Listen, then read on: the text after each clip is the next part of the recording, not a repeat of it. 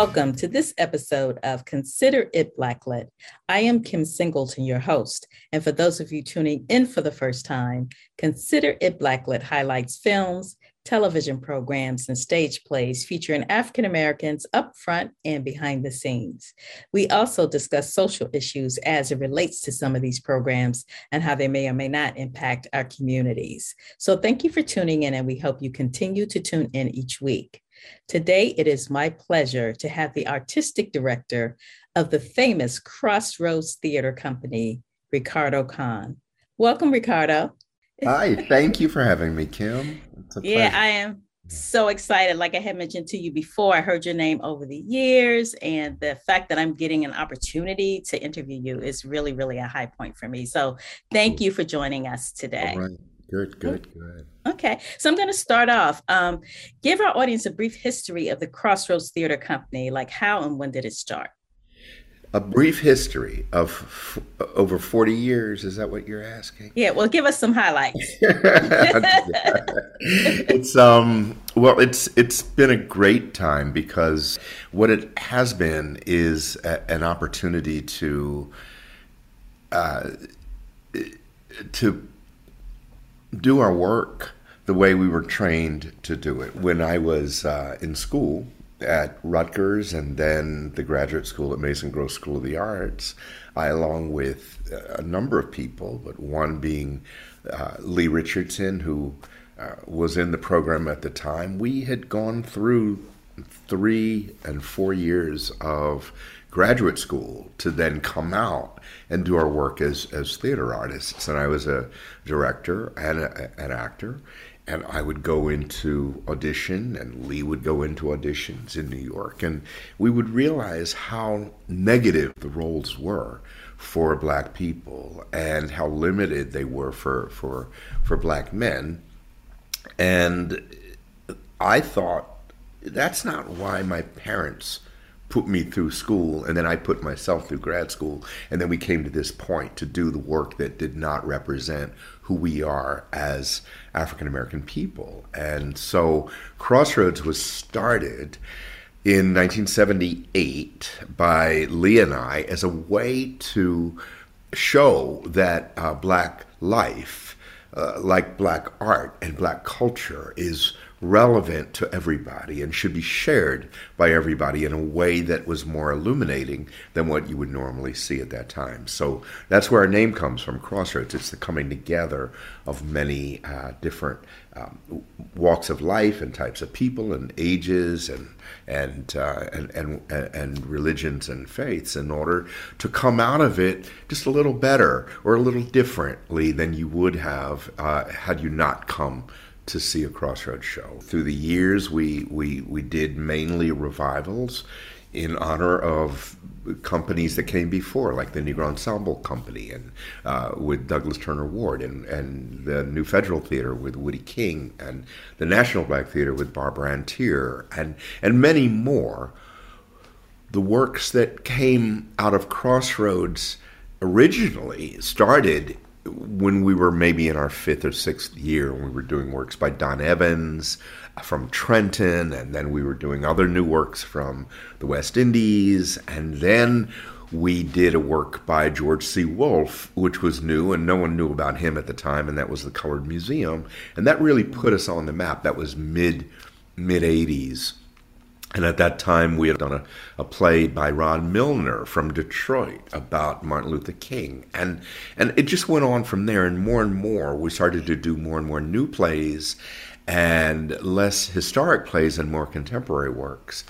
And that, I think, fed the need for people, not only in this state of New Jersey, but throughout our region and then eventually the country, uh, to have a voice that was articulating our story in a very authentic way.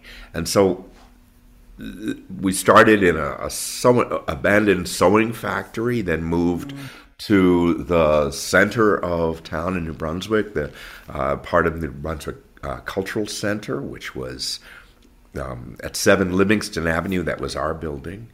And then in recent years, the building was uh, was knocked down, so was George Street Playhouse next to it, and in its place was built the New Brunswick Performing Arts Center. Mm. That is where we are now. I left Crossroads in 1999. It was shortly after we won the Tony Award for Outstanding Regional Theater in America. Uh, and uh, yeah, part of me said, okay, now what do I do next? But another part wanted to do more and more uh, international work. And that's when I moved to Trinidad, and I lived there for about a year. I oh, spent wow. a lot of time in South Africa. And somewhere along the way, Crossroads had closed down for a bit just to pause and reorganize. And when I came back in 2003, I helped them get back on their feet and then, and then left.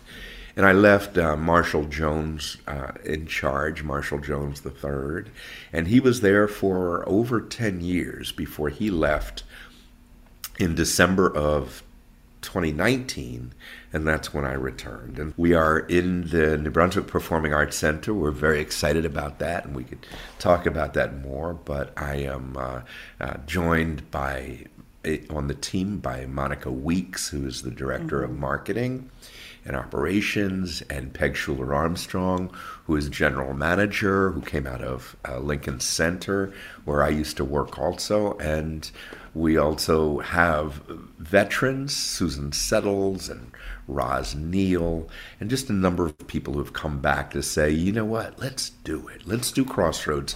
Not the way necessarily it was when we first started in 1978, because the world's changed. Let's mm-hmm. do it mm-hmm. now for who the world is, and that's where we are. Wow, it sounds like an amazing team. And I know yeah. some of your team members too, and they are all mm-hmm. very, very amazing. They are, they totally are. Yeah. So you've been in the business for a very long time. Did you always know you wanted to be in theater, or how young were you when you got the theater bug? When I got the bug? Yeah, when you got well, my bug. mother. Look, my mother was from Philadelphia, and the way she grew up, just like uh, most uh, African American uh, people at that time was each one reach one, lifting as we climb, trying to raise your, your sense of who you are and, and elevate uh, through education and also helping others uh, just, just be better, be better as a quote unquote race. And part of that was culture for my mother. Part of that was was the arts, was music, and uh, she she had a piano since she was a kid in Philadelphia. And when we were growing up and uh, growing up in our house, she still had that same piano, and I learned on that piano. Uh, each of my siblings, we we were not given a choice, and then after that, we could we could do whatever we want. I stayed with piano. Another brother of mine, Amir, he went to drums and then the trumpet, and Rashid played violin. And that's just how we were raised, Kim. I don't know when the bug hit me. I know that specifically for theater, I was doing a play, uh, a Gilbert and Sullivan operetta in Philadelphia, where I was going to school.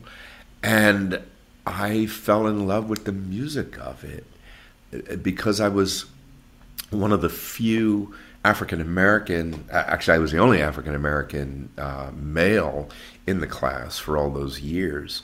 I was put off to the side of the stage. Mm. I was not allowed on the stage, but I was on the side along with uh, other folks and, and, and all the Jewish people as well.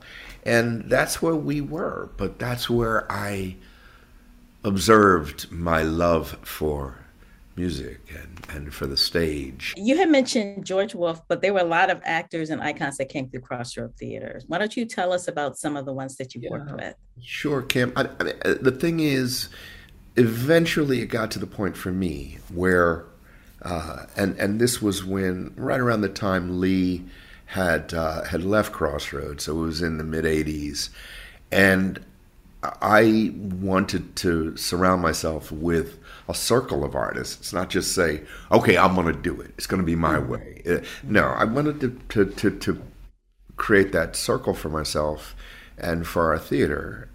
And I felt that at that time, what was missing for black actors and black writers and black directors and, and, and designers and creatives was a sense of home somewhere Other theaters had it. Uh, a lot of theaters followed the, the rule of the artistic home, which was their opportunity to provide artists uh, a, a, place where they can always they can call it home and they can always come back and and I felt that we didn't have that as black people at all. Mm-hmm. So I mm. created that at Crossroads. It was called the Associate Artists Program and into that program came George C. Wolfe and Anna Deavere Smith and uh, Ntozake Shange and Mbongeni Ngema from South Africa and Hal Scott and Avery Brooks here, from here in New Jersey and and the list went on and on and on. Denise Nicholas uh, from L.A. and and uh, Leslie Lee.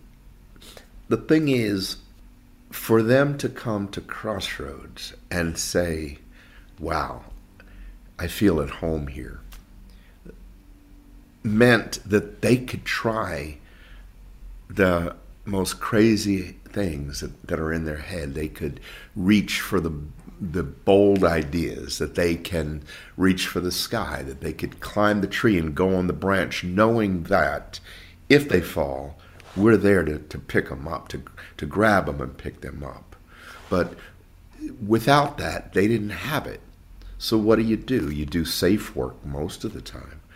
I didn't want that. I wanted the work that spoke boldly to our existence. And so the way to do that was to get bold artists, brilliant artists, bring them together and say, This is a home. You could do whatever you want to do, and we will support you. And if a project takes two and three years to develop, well, so be it. We're there for that. We will support that. And and and then eventually other people started to join the associate artists program like Ruby Dee And and and when folks like that started to come, it's not like people didn't hear about us before. But then we were able to start to make the connections between our ancestors and those who came before and paved the way, like Ruby and Ossie and and and, and folks like that. And the folks who were just coming into Crossroads as interns, who were coming out of out of HBCUs and and and and having nowhere else to go for that kind of experience. So it, it, was a it was a hopping time for us because we were able to put the artists on one part of their careers together with the artists of the other, and the art created some really uh, wonderful and important work. Right. That's amazing. And it's so important that the home was created for artists to just express themselves in our way, you know, mm-hmm. without well, in our way and, and in, in within our environment, right? Mm-hmm. Our atmosphere. Our music's playing in our in our offices and that's okay. Yeah. yeah but but that's not what and I don't mean to put down any of my uh, fellow uh, brothers and sisters in, in, in other mainstream theaters, mm-hmm. uh, uh, white institutions primarily, who are now bringing folks in uh, uh, who are of color, who are brown and, and, and black. And that's a beautiful thing, but most of the time they're the only ones. Mm. At Crossroads, we uh, were like an oasis where people could come and kind of proverbially let their hair down. Like just relax and be who they are. Awesome, amazing, amazing. So let's talk about the Crossroads programming. Tell us about the Crossroads Festival Theater. Oh, yes, yes. Okay, well, so here's the thing. I was gone. I was not at Crossroads when the building was knocked down, our, our new theater uh, at 7 Livingston Avenue. But I understood what the city was trying to do. They wanted to build one home that provided many uh, venues for the, a number of performing arts groups in New Brunswick and the New Brunswick area. So that being Crossroads and the George Street Playhouse and Rutgers University, Mason Gross School of the Arts, uh, Princeton Ballet, and and so I went into that building, and I got to tell you, it is beautiful. First of all, the venues are state of the art. There are two state of the art theaters in the center. There are also perform, um, rehearsal halls, and there's a huge, beautiful lobby, and there's um, it, it just anything you wanted, anything you were ever dreaming of in terms of having the equipment and the right place to do your work. It's there, and I love that. I walked in there and knew that this that Crossroads was among many other companies who were part of this, and it was a little difficult not to see our shingle up, mm. not to mm. see our sign. And I thought, well, what if we were able to take over the entire center for a month every fall and a month every spring? And during that time, do our works all over the place. So we have one crossroads show in one theater, we have one crossroads show in another. We have in in the, our rehearsal hall a place where every night community groups and local artists can do their work and we support them and we present them. And every Saturday morning we have free family Saturdays where music and art and poetry and and and and you know reading books and those sorts of things uh, can be provided to not just the children but their their families to come and and just be part of something together. All of this stuff kim and the fact that what's in the middle of it all is a marketplace. In the lobby rather than it being just a lobby we would put our kente cloth and we would put our m- music and and and it, there would be a marketplace with uh, with literature and, and a bookstore and, and selling jewelry and, and arts and crafts and our food and, and drinks and just make it a common place regardless of where you're going, what show you're going to. But when you go to the show, it's Crossroads. That's what Crossroads Festival Theater is. It's not, oh, God, let's come. We got to go to a play because it's good for you. no, you come because you celebrate who you are, who we are. And and it doesn't matter what what uh, color your skin is. It doesn't matter your your your your faith or religion or or sexual orientation or uh, nationality. What matters is that you can see yourself in this celebration also. And and uh, and and once again, I'm going back to our name, Crossroads. We're not going to forget that we're about bringing people together. Oh, wow, I love it. I absolutely love it, and I can't wait to come see one of the productions at the facility. You gotta, you gotta. You know, we just did When Day Comes, well, I wanted started, you to talk about that because that's one of your creations, right? When you came back. It is, but it wasn't because I, I, had another show that I wanted to do called Freedom Rider, which I was looking forward to doing for a while, and uh, and it was actually written by me and four other writers, and we were about to do it when the pandemic hit and knocked us down. So that was in early 2020. So it's been delayed and it will come in June of 2021 in just a little bit of time. 2021 and 2022.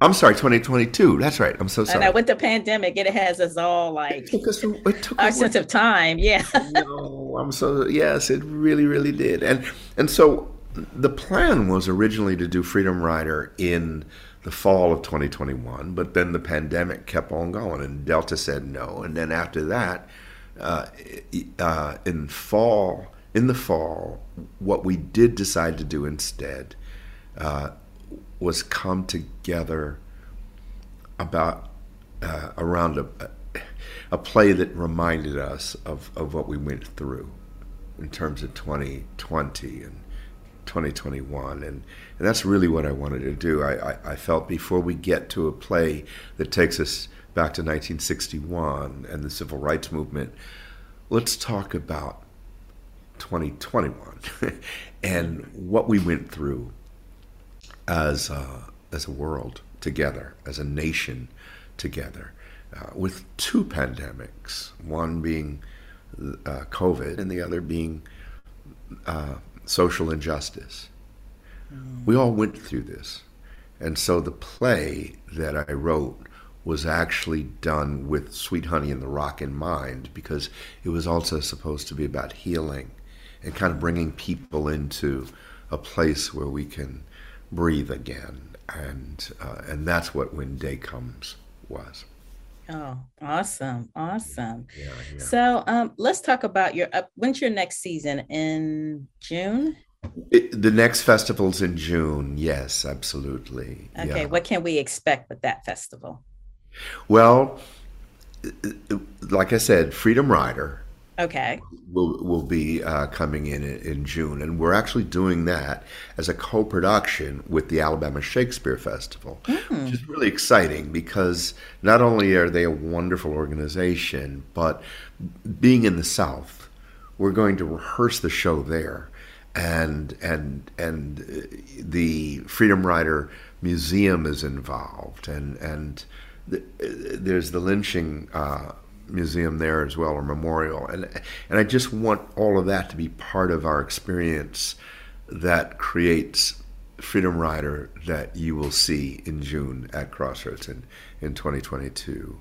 Uh, we will also have another show running, as we did in the in the festival, that we can't announce yet. Okay. But it, it, it's it's a contemporary show, uh, and and uh, and then following that, we um, uh, I'm sorry. At the same time, we will also have the nightly community readings every night in the uh, rehearsal hall, and we will also have some incredible artists coming for our free uh, Saturday family Saturdays.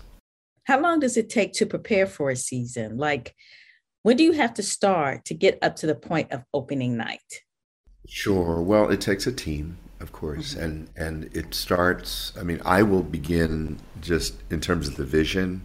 Right now, I'm working on 2023, 2024, as well as 2022, 2023, those seasons. So you figure two years ahead of time working on what are these shows about and working with writers on what do you want to say what do you want to work on what what have you been doing that we can uh, consider producing in a year or in two years. And once I have a s- sense of that then I work with with my team here at Crossroads to just flesh out feasibility and the financials and all of that. And and that normally takes a year beforehand to be able to do that because keep in mind we're a nonprofit so it means that budgets have to not only be developed and vetted but also approved ahead of time by the board. So we have to give them time and that normally is is a little less than a year. And then we begin working with directors and uh, and and and putting the teams in place and and working with the directors we then say okay who is going to design? And and then from the design point of view the designers have to start working on what the designs are. And that normally starts about 6 months ahead of time. And then we go into casting, which is about three months ahead of time or four months ahead of time. And once we have the cast, two months ahead of time is when we start to uh, rehearse. Mm-hmm. So it, it, it all builds up, but it takes an awfully long time to create theater. It, it, you know, it, it takes a long time to create anything. Right, right. But it right. takes a team and all of that team working together and joining the process at some point. And finally, we get to opening night, which is where our final collaborators join us and that's our audience because we can't be theater without our audience. So I'm looking forward to seeing you, Kim, on opening night. Oh, I'm going to be there. Okay. I am definitely going to be there. And I like asking this question because, you know, we as audience members or, you know, someone who's not in the theater and not production, they come, they sit there, and I don't think they can appreciate like really what goes into it. So mm. that's why I like to ask, you know, how long does it take? What goes into it? So people know how much work yeah. goes into it too for their pleasure. So, so thank you for sharing that with us. Yes, for sure. Yeah. So, you know, we're counting down on our time, but I did want to ask you, is there any additional information you'd like to share with the audience about Crossroads Theater before we sign off? You know, you can find everything by just going to our website. You, you really can. Uh, crossroadstheatercompany.org. And what you'll also find is that we're not just doing works here, but we also have works online that are global. We're connected with the Market Theatre, for example, in South Africa.